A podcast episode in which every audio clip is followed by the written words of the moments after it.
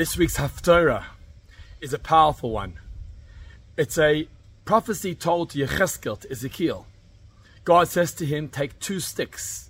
On one stick, write the name of Joseph, Yosef. On the other stick, write the name of Yehuda.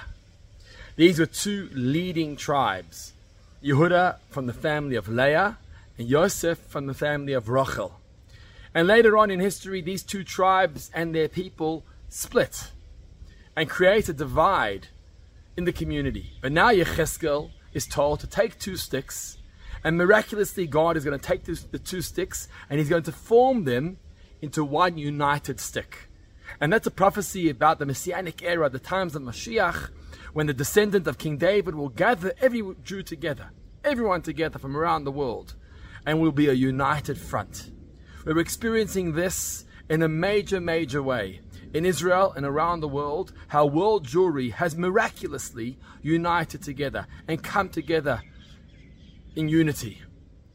But we shouldn't wait for our enemies to cause us and to bring us to unity, but rather we must inspire ourselves to be united. How do we do this?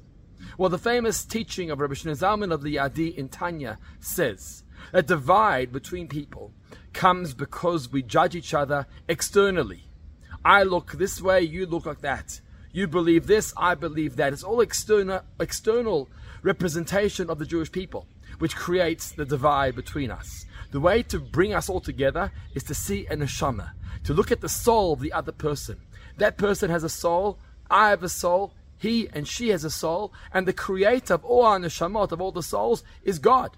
So ultimately, we've got one Father in heaven, and we are all siblings with each other. If we can dig deep to find that neshama within each one of us and put aside the external debates, that will enable us to be united and to be connected.